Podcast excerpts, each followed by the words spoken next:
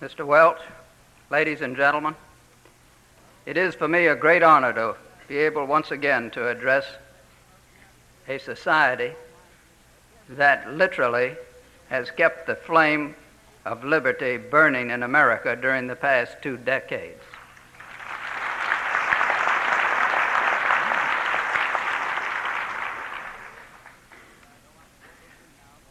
And Brother Smothers, I'm delighted to be able to share this platform with you. I, like you, was raised in the South. Yes, I have picked cotton, and I've also made chicken coops to earn money to go to college. And in those days, I knew what it was to get along in the morning with a bowl of oatmeal. And I purchased the bag with 20 cents, and it lasted two weeks. And for noon, grits without butter, gravy, or anything on it. I knew what it was to sole my own shoes, to wash my own clothes. And the thing, Brother Smothers, that impressed me about what you were saying is what the Republicans, certainly the leaders, have overlooked. Because I was talking with the other Republican governors, now reduced to 12, earlier this week. And they were talking about how to broaden the base. And they were talking about how to get the black vote and they were not interested in talking about the issues that move the average American today. They even split wide open on that greatest issue that has faced America in decades, namely the Panama Canal issue. I think I found what Clay Smothers found, and that is that regardless of color, what we have here in America is an opportunity for any man and any woman to rise to the heights without limit except by his own ability and his own industry.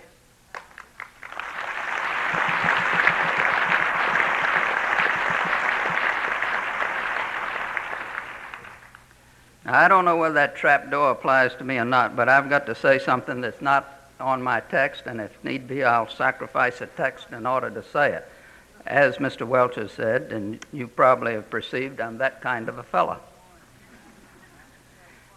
And what I want to tell you about is a Speaker of the House of Representatives in New Hampshire, way back in 1777 when the people of New Hampshire had just received word that Burgoyne and his redcoats were marching southward and perhaps might even invade New Hampshire, which up to that time had not been invaded, and as it turned out later, was the only colony that was never invaded. But the New Hampshire legislature was concerned and wanted to raise an army. They had very little with which to raise it. Fortunately, people were willing to fight for liberty at that time without thought of money.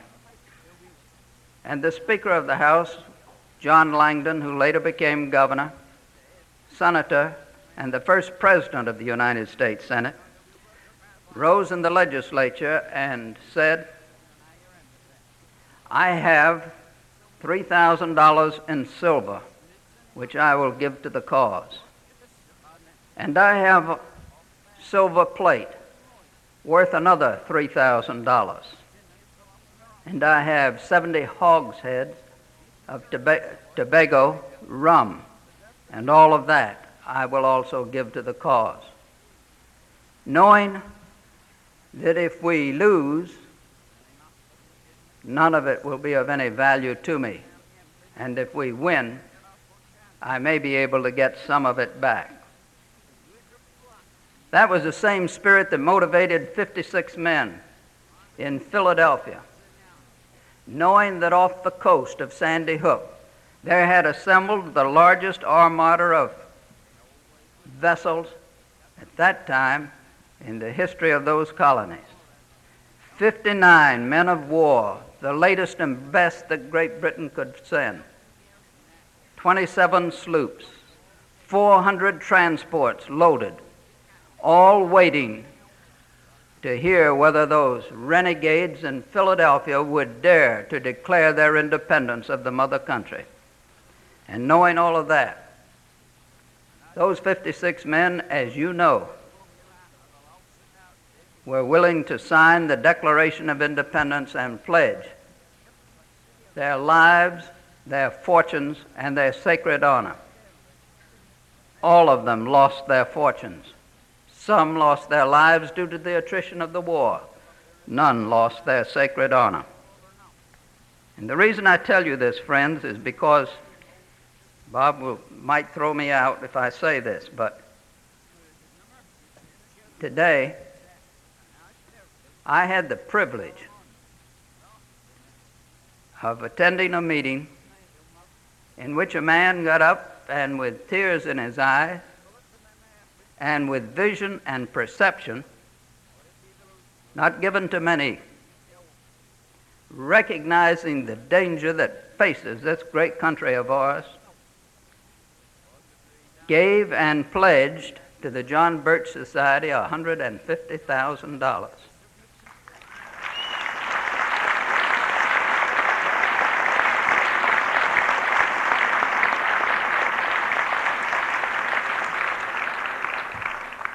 And I would ask Clyde Lewis of Alaska to stand so that you can sing.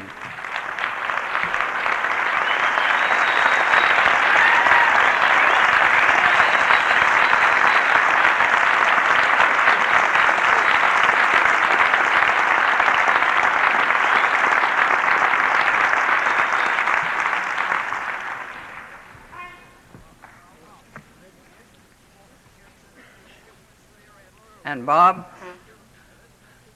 view of the great example that Clyde, Clyde has set for all of us, I certainly cannot accept an honorarium from this organization. Please keep it.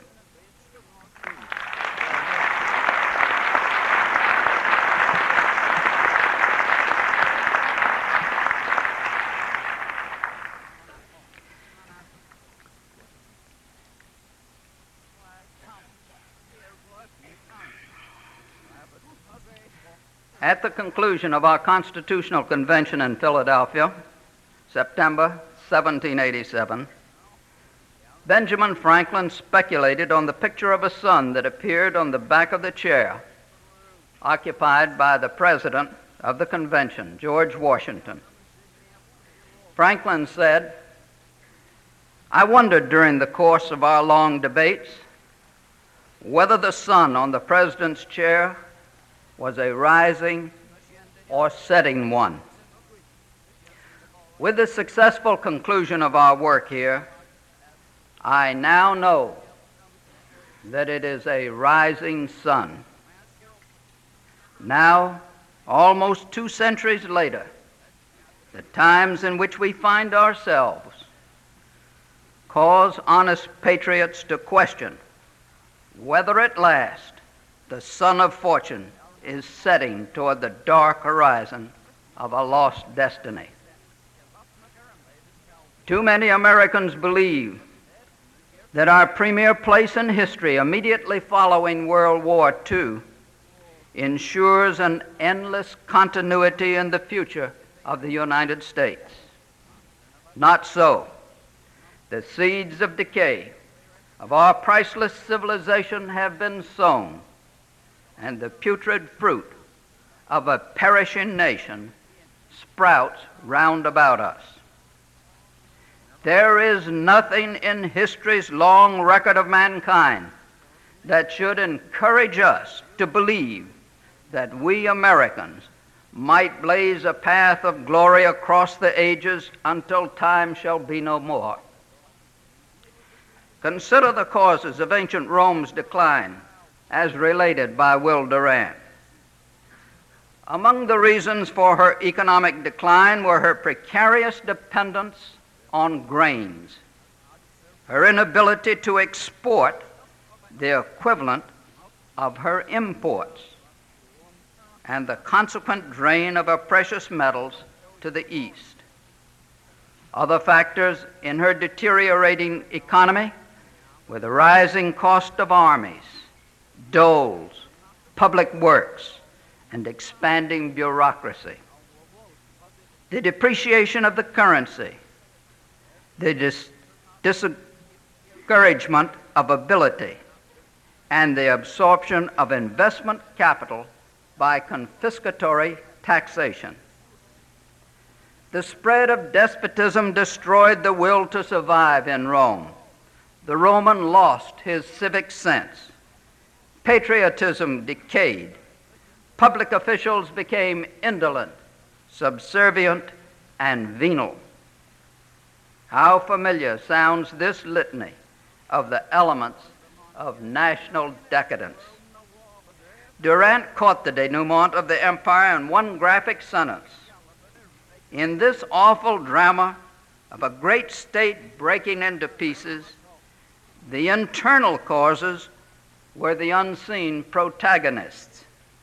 The invading barbarians merely entered where weakness had opened the door and where the failure of biological, moral, economic, and political statesmanship had left the stage to chaos, despondency, and decay.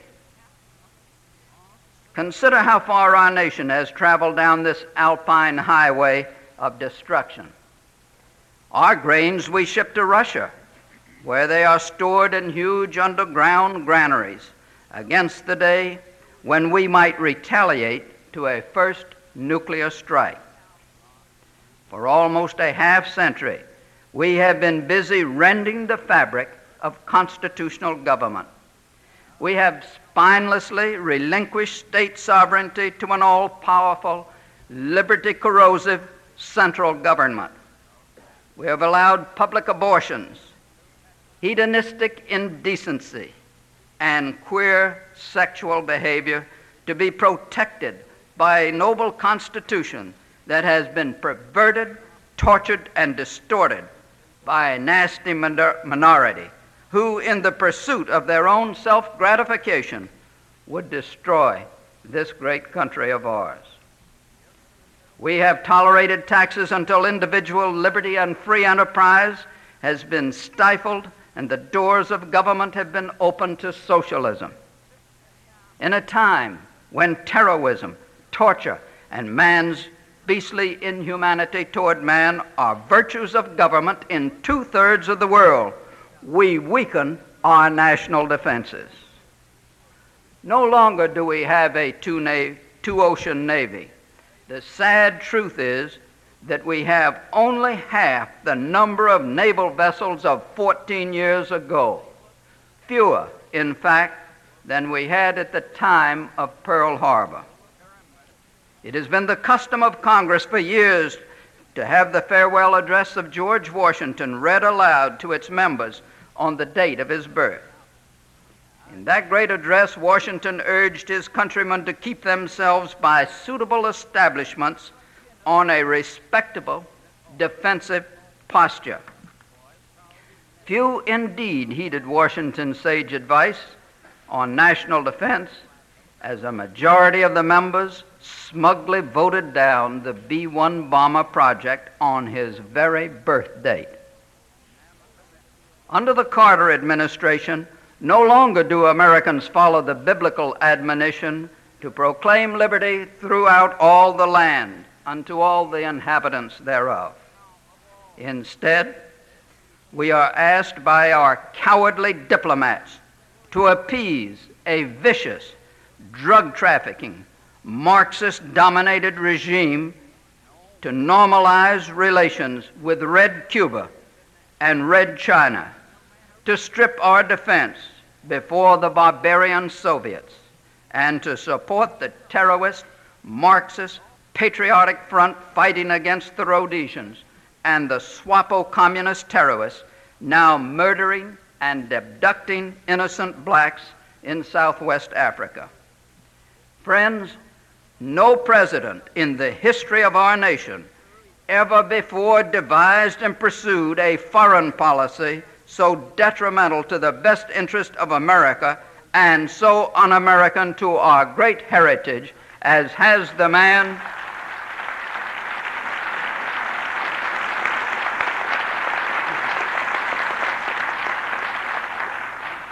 as has the man who strode from the peanut fields of Georgia to the White House.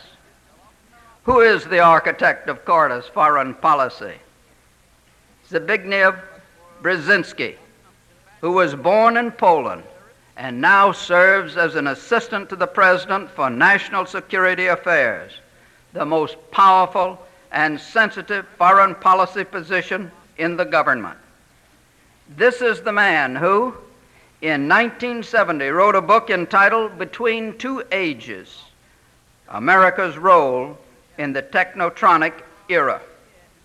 In it, he said, Marxism represents a further vital and creative stage in the maturing of man's universal mission.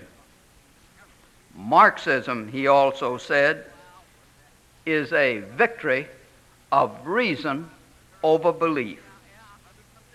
Last October 25th, in a speech to the Trilateral Committee in Bonn, Germany, entitled American Policy and Global Change, Brzezinski talked of a policy as foreign to America as the Nazi salute or the Kremlin's red banner of despotism. Brzezinski said, a concentrated foreign policy must give way to a complex foreign policy, no longer focused on a single dramatic task such as the defense of the West. Instead, we must engage ourselves on the distant and difficult goal of giving shape to a world that has suddenly become politically awakened and socially restless. And he continued, a wider and more cooperative world system has to include also that part of the world which is ruled by communism. One third of mankind now lives under communist systems, and these states, Brzezinski said, have to be assimilated into a wider fabric of global cooperation. What manner of talk is this? coming from the author of America's foreign policy. Why should America, the last great bastion of freedom, crumbling though it may be, have to assimilate and be assimilated into a wider fabric of global cooperation?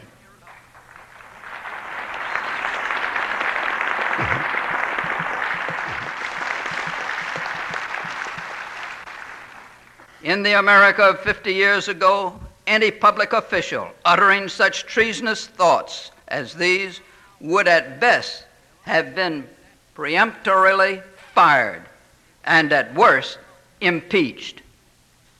What has happened in recent what has happened in recent decades to this once great land of the brave? Why have we Americans allowed the foreign born Kissinger tainted with his old world ideas, a protege of the Rockefellers, and a darling of the Council of Foreign Relations, who received the Nobel Peace Prize for concocting America's ignoble Vietnam surrender to fashion Americans' foreign policy for eight tragic years? Or why do we now suffer foreign born Brzezinski, naturalized in 1958, another protege of Rockefeller? to draw us into the maelstrom of world communism.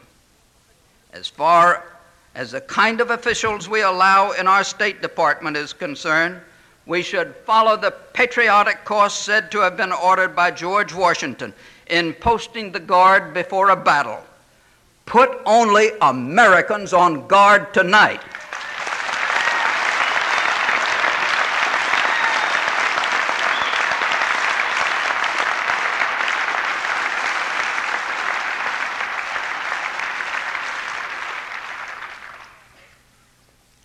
Why, I ask, should we turn over to appeasers and compromisers with communism?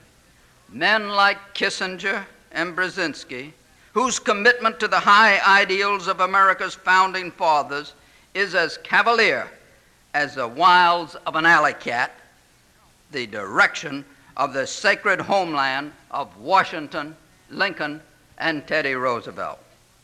Are we so bereft of modern day statesmen that we cannot find patriotic and courageous men like John Hay or Charles Evans Hughes to fashion an America first foreign policy?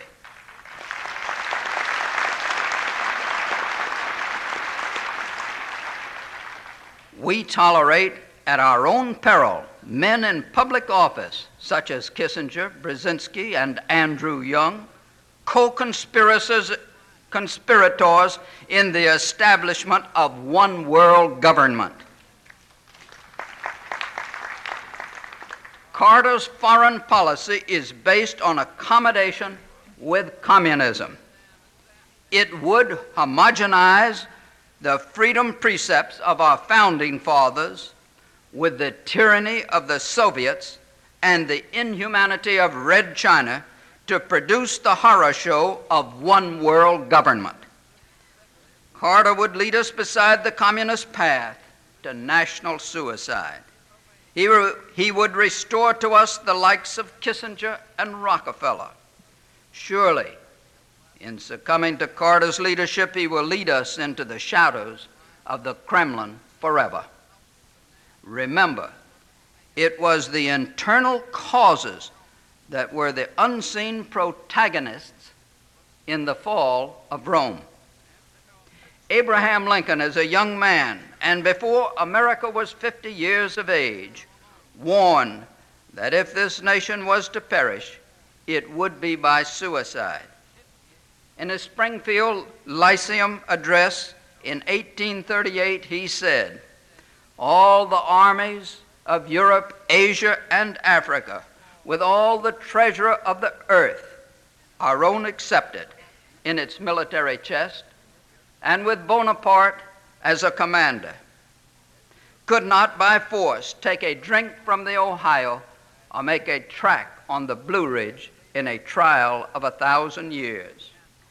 If destruction is to be our lot, then we ourselves must be its author or finisher. As a nation of free men, we must live through all time or die by suicide. Several years ago, Anthony Sutton wrote an excellent book in which, by chapter and verse, he pointed out that America was committing national suicide by providing military aid to the Soviet Union. Sutton dedicated his book to the 35 million individuals killed by Soviet statism between 1917 and 1972. Incidentally, this figure of deaths by the imperial regime of the Soviets, and you know they always call us imperial they are the real imperialists, was placed as high as 50 million by a report of the Senate Security Committee in 1970. Sutton correctly noted that all presidential administrations, from that of Woodrow Wilson to that of Richard Nixon, have followed a bipartisan foreign policy of building up the Soviet Union. This policy is censored was then, and still is. It is a policy of national suicide. An update of this statement would have to include Presidents Ford and Carter. It must be obvious to all who love America that what this country needs, if we are to survive, is a president with such courage and such patriotism that he would abandon forthwith our bifurcated foreign policy. A man who would place America first among the nations of the world. A man whose vision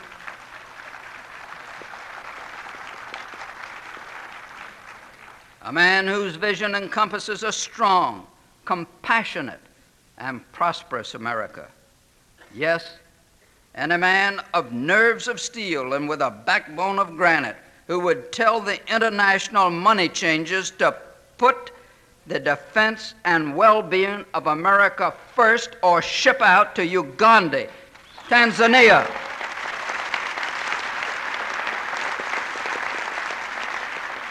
or some other God-forsaken spot. Finally, a man who would get rid of the likes of Kissinger, Brzezinski, and Young, and who would offer to pay the fares of all one worlders to any communist nation on the globe.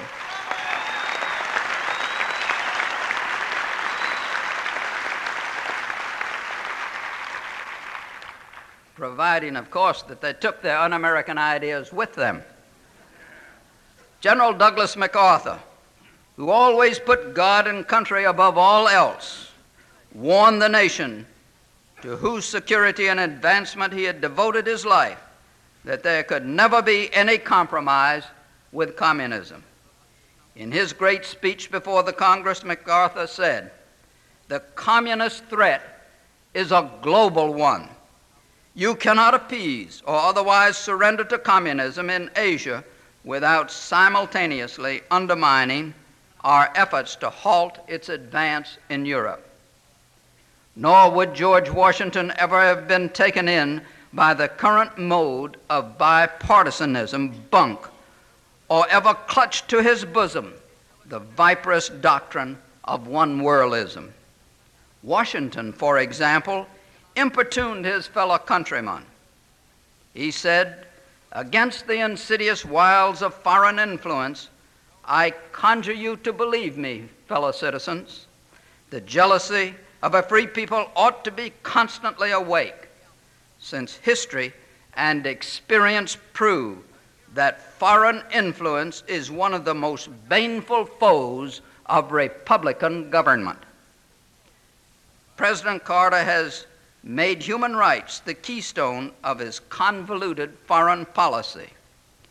In answer to a question I posed to Secretary of State Cyrus Vance last Monday at the National Governors Conference, the Secretary indicated that human rights was one of the major goals of the Carter administration.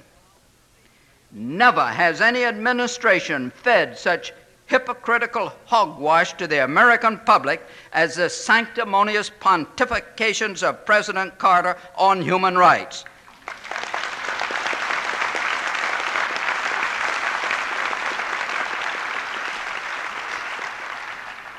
And then proceeded to backstep with such alacrity into the world camps of despotism.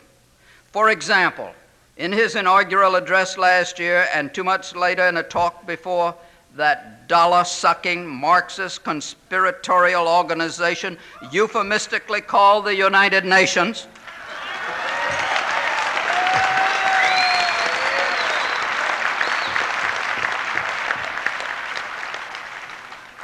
The president boldly proclaimed his human rights doctrine for Brzezinski's new assimilated world of cooperation. Although Secretary Vance still believes that human rights is a cornerstone to the president's foreign policy, no communist nation believes in it, practices it, or cares a hoot about it. Not in Belgrade, Moscow, Havana, or Panama City. Thus, the Carter human rights doctrine has only succeeded as an exportable product for those nations on which the administration wishes to impose its will, such as Rhodesia and South Africa.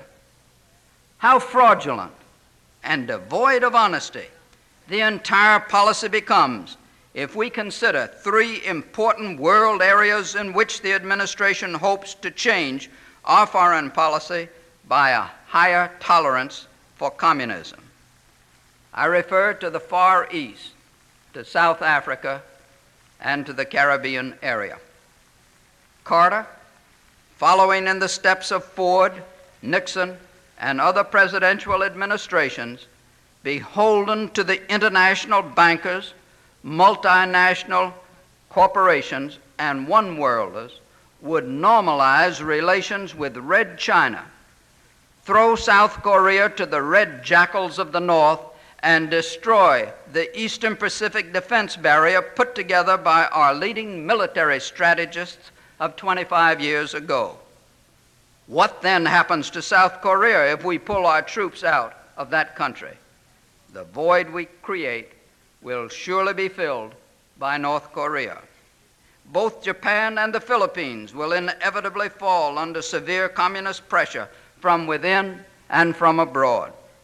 And if Carter normalizes relations with Red China, as his administration is determined to do, it would mean abrogating our 1954 Mutual Defense Treaty with our ancient, honorable, and faithful ally, the Republic of China. Incidentally, incidentally, the red Chinese dragon of the mainland would have the greatest affliction of stomach cramps in its 50 year history if it tried to swallow the highly motivated and strongly defended Republic of China.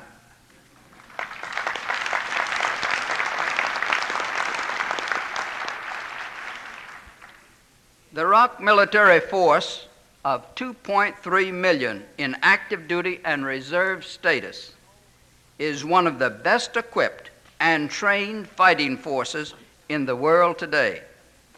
They are now making much of their own war materials and may well have perfected nuclear warheads.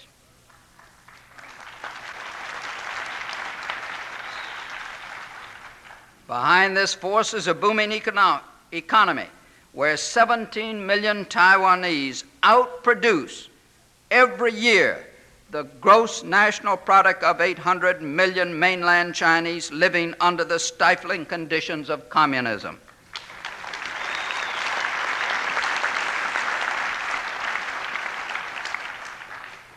if the president, against the will of the American people, is able to impose his foreign policy initiatives on the Far East, the only defense we will have for Hawaii and our Pacific coast against communist intrusion will be such tenuous Pacific islands as the Marianas and Wake.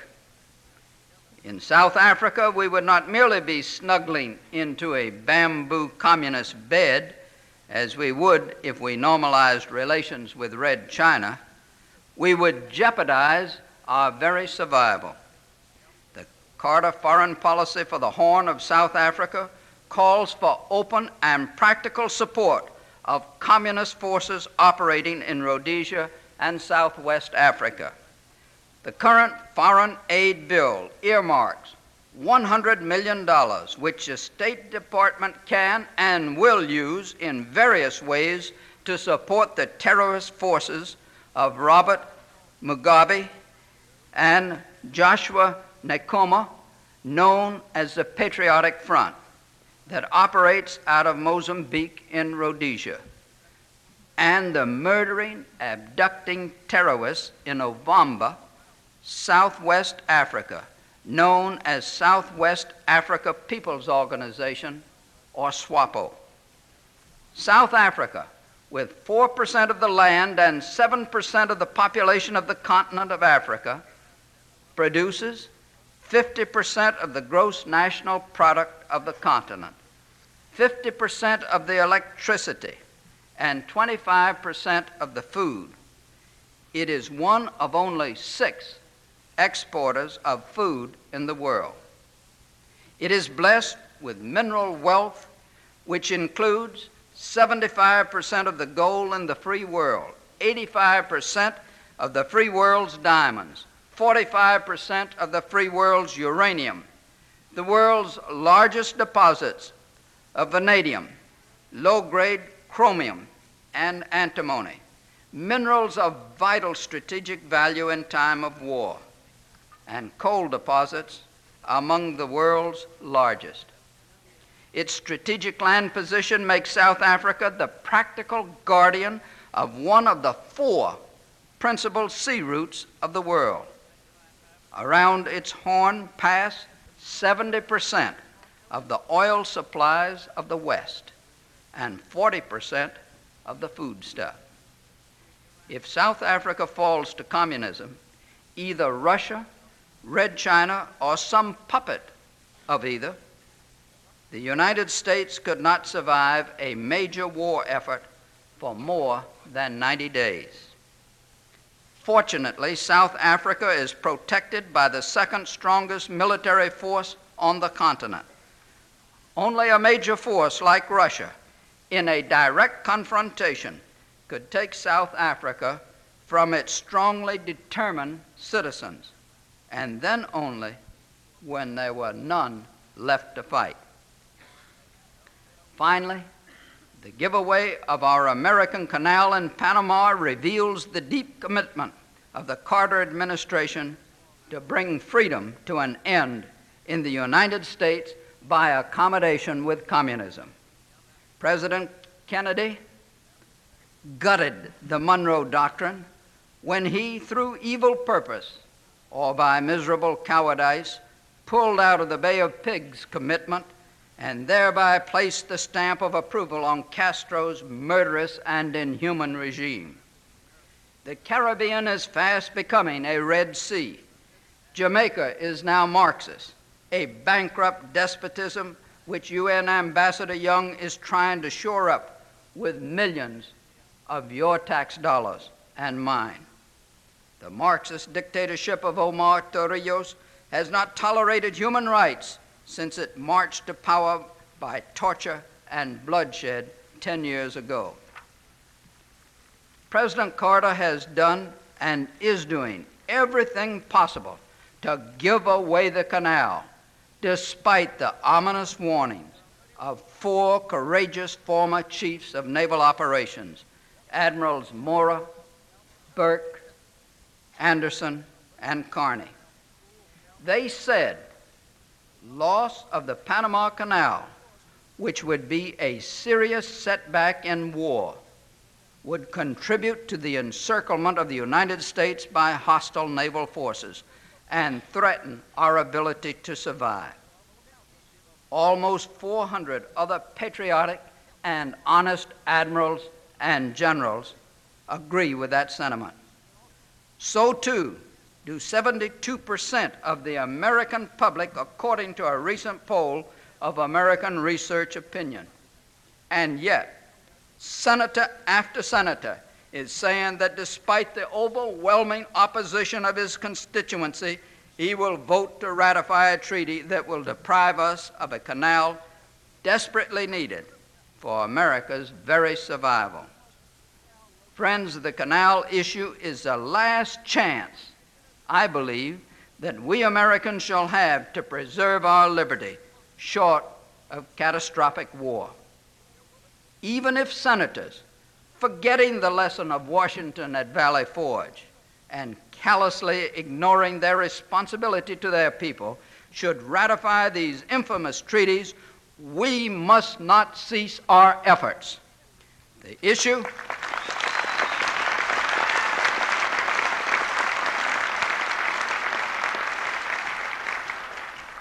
The issue of the canal must be taken to the polls this November. Every senator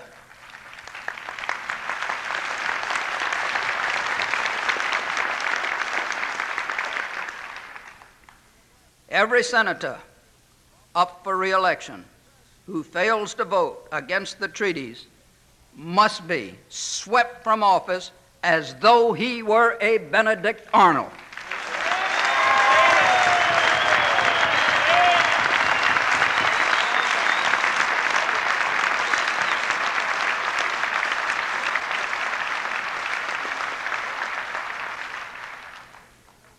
And you and I must not stop there.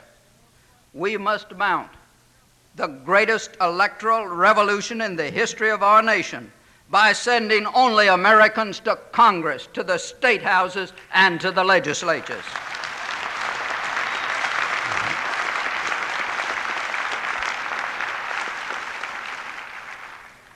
Yes, and on that great tide of public resentment, we shall ride the crest of the storm until Carter and all of his one worlders and international bankers are driven from office in 1980.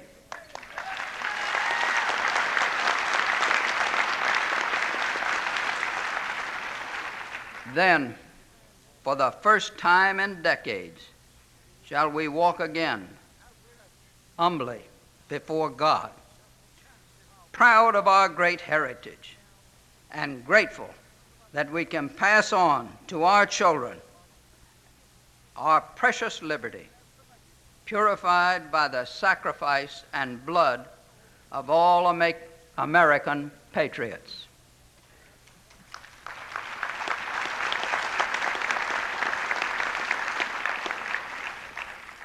Friends, do not despair.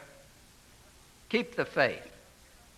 Bear in mind, there were only 300 Lacedaemonians or Greeks who stemmed the great tide of two and a half million of Xerxes' forces.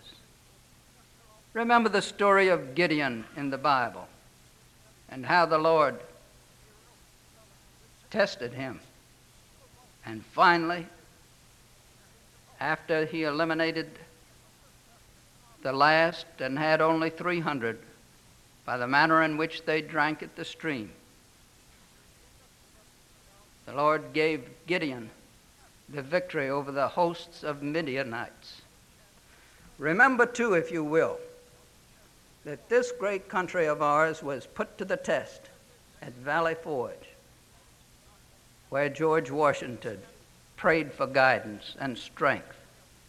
12,000 went into Valley Forge. 2,000 died that cold and bitter winter.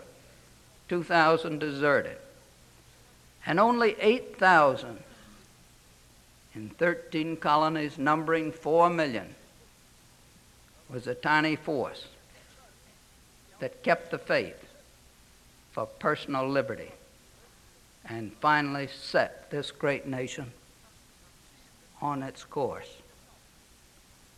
We have no alternative but to win. And with God's help, we shall win.